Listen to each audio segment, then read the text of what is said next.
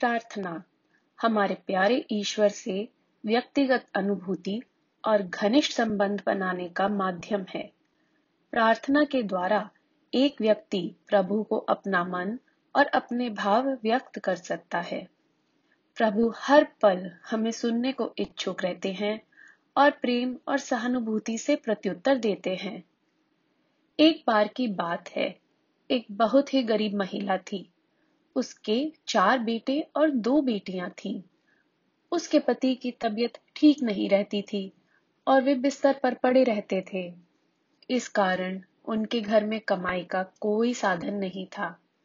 जब रसोई घर में फल और सब्जियों की मात्रा घटने लगी तो उसे चिंता होने लगी कि भविष्य में वह इन चीज़ों की व्यवस्था कैसे कर पाएगी। उसने नज़दीक के दुकानदार से कुछ दालें और सब्ज़ियाँ उधार लेने का सोचा। वह नम्रतापूर्वक उस दुकानदार के पास पहुँची और उसने अपने परिवार की परिस्थिति समझाई। उसे आशा थी कि दुकानदार उसकी मदद करेगा और उसे खाद्य सामग्री दे देगा। परंतु दुकानदार ने उसकी सहायता करने से इनकार कर दिया और उसे मदद के लिए कहीं और जाने को कहा। उसकी अवस्था देखकर पास खड़े एक व्यक्ति ने उसकी मदद करना चाहिए। और दुकानदार से कहा कि वह उसकी खाद्य पदार्थों का मूल्य चुका देगा। दुकानदार ने अनिच्छा पूर्वक महिला से कहा कि वह अपनी खरीदारी की सूची तराजू पर रख दे और सूची के वज़न के अनुसार वह उसे सामग्री देगा। यह सुनकर महिला ने सर झुका लिया।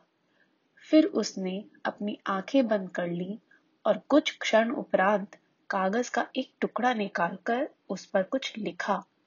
फिर उसे नमन करते हुए उस कागज़ के टुकड़े को सावधानी से तराजू के पलड़े पर रख दिया।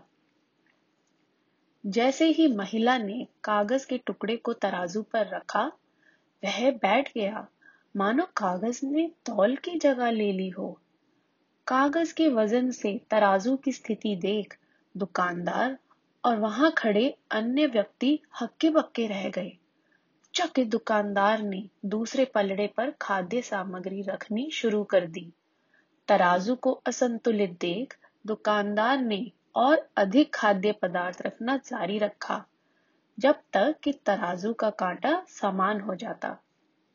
दुकानदार को आश्चर्य हुआ कि तभी भी तराजू के पलड़े बराबर नहीं हुए। अंततः उसने झपट कर पलड़ी से कागज़ का टुकड़ा लिया तथा उसे और भी अधिक आश्चर्य से देखा। वह खाद्य पदार्थों की सूची नहीं थी, बल्कि वह प्रार्थना थी। प्रिय प्रभु, आप मेरी जरूरतें जानते हैं। मैं आप पर छोड़ती हूँ कि आप मुझे कितना देते हैं। यह चमत्कार देखकर दुकानदार ने महिला को तराजू पर रखी सभी सामग्री निशुल्क दे दी।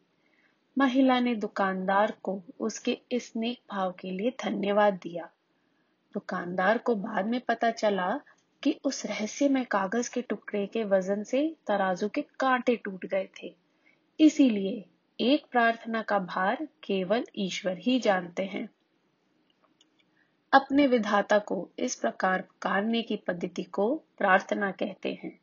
जिन्हें भगवान में विश्वास होता है, वे साधारणता उन्हें पूजते हैं। प्रार्थना, उपासना के दौरान यह हमारे मन में चुपचाप भी की जा सकती है। अगर हम ईमानदारी से प्रभु का अर्चन करेंगे तो वो तुरंत हमारी प्रार्थना का उत्तर देंगे। साई राम